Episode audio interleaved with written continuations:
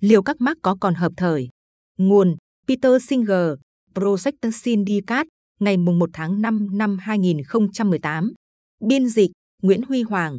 Bản quyền thuộc về dự án nghiên cứu quốc tế.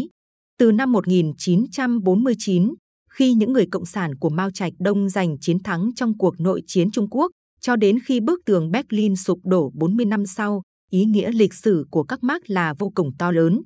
Cứ 10 người trên trái đất này, thì gần 4 người sống dưới các chế độ tự nhận là Marxist, và ở nhiều nước, chủ nghĩa Marx là ý thức hệ thống trị của cánh tả, trong khi các chính sách của cánh hữu thường được dựa trên cách chống lại chủ nghĩa Marx. Tuy nhiên, khi chủ nghĩa cộng sản sụp đổ ở Liên Xô và các nước vệ tinh, ảnh hưởng của Marx đã xuống dốc.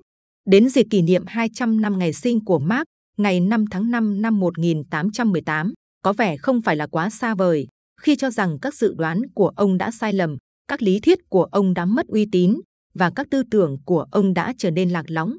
Vậy tại sao chúng ta lại nên quan tâm đến di sản của ông trong thế kỷ 21 này? Danh tiếng của Marx đã bị tổn hại nghiêm trọng bởi sự tàn bạo của các chế độ tự gọi mình là Marxist, mặc dù không có bằng chứng nào cho thấy là Marx sẽ ủng hộ những tội ác như vậy. Nhưng chủ nghĩa cộng sản sụp đổ phần lớn là bởi khi được áp dụng trong khối Liên Xô và ở Trung Quốc dưới thời Mao, nó đã không cung cấp được cho người dân một mức sống có thể cạnh tranh với mức sống của đa số người dân trong các nền kinh tế tư bản.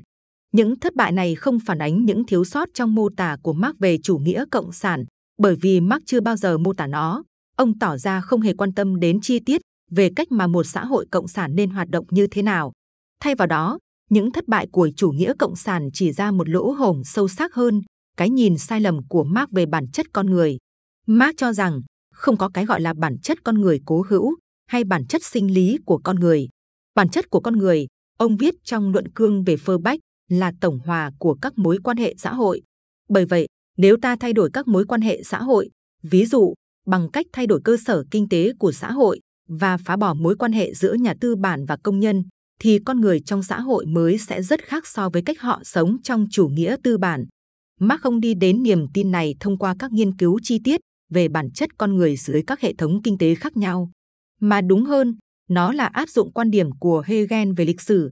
Theo Hegel, đích đến của lịch sử là giải phóng tinh thần con người. Điều này đạt được khi chúng ta hiểu được rằng chúng ta là một phần của một tâm trí con người phổ quát. Marx đã biến diễn giải duy tâm này thành một diễn giải duy vật, trong đó động lực của lịch sử là sự thỏa mãn các nhu cầu vật chất của chúng ta và sự giải phóng sẽ đạt được thông qua đấu tranh giai cấp. Giai cấp công nhân sẽ là phương tiện dẫn đến sự giải phóng phổ quát vì nó là sự phủ nhận tư hữu và do đó sẽ mang lại sự sở hữu tập thể các phương tiện sản xuất Marx nghĩ rằng một khi công nhân đã sở hữu tập thể các phương tiện sản xuất thì những con suối thịnh vượng từ hợp tác sẽ chảy mạnh hơn những con suối của cải tư nhân. Trên thực tế, sẽ mạnh hơn đến mức phân phối không còn là vấn đề. Đó là lý do vì sao ông thấy không cần đi sâu vào chi tiết về cách phân phối thu nhập hay hàng hóa. Trên thực tế, khi đọc đề cương sắp nhập hai đảng xã hội chủ nghĩa Đức, Marx đã gọi những cụm từ như phân phối công bằng và quyền bình đẳng là ngớ ngẩn lỗi thời. Theo ông, Chúng thuộc về một thời kỳ khan hiếm của cải mà cuộc cách mạng sẽ đánh dấu chấm hết cho nó. Liên Xô đã chứng tỏ rằng việc bãi bỏ quyền sở hữu tư nhân các phương tiện sản xuất không hề làm thay đổi bản chất của con người. Hầu hết con người ta, thay vì cống hiến cho lợi ích chung, lại tiếp tục tìm kiếm quyền lực, đặc quyền và sự xa hoa cho bản thân và người thân. Chớ trêu là bằng chứng rõ ràng nhất cho thấy những con suối của cải tư nhân chảy mạnh hơn những con suối của cải hợp tác lại được tìm thấy trong lịch sử của một đất nước rộng lớn mà đến nay vẫn tuyên bố là đi theo chủ nghĩa Marx. Dưới thời Mao, hầu hết người dân Trung Quốc đều sống trong nghèo đói. Nền kinh tế của Trung Quốc chỉ bắt đầu phát triển nhanh chóng sau năm 1978, khi người kế nhiệm Mao là Đặng Tiểu Bình, người tuyên bố rằng mèo trắng hay mèo đen không quan trọng, miễn là bắt được chuột, cho phép các doanh nghiệp tư nhân được thành lập. Những cải cách của Đặng Tiểu Bình cuối cùng đã đưa 800 triệu người thoát ra khỏi cảnh nghèo cùng cực, nhưng cũng tạo ra một xã hội có bất bình đẳng thu nhập lớn hơn bất kỳ quốc gia châu Âu nào và lớn hơn nhiều so với Mỹ. Mặc dù Trung Quốc vẫn tuyên bố là đang xây dựng chủ nghĩa xã hội mang đặc sắc Trung Quốc, nhưng dễ thấy nền kinh tế của đất nước này không liên quan gì đến chủ nghĩa xã hội, chứ chưa nói đến chủ nghĩa Marx.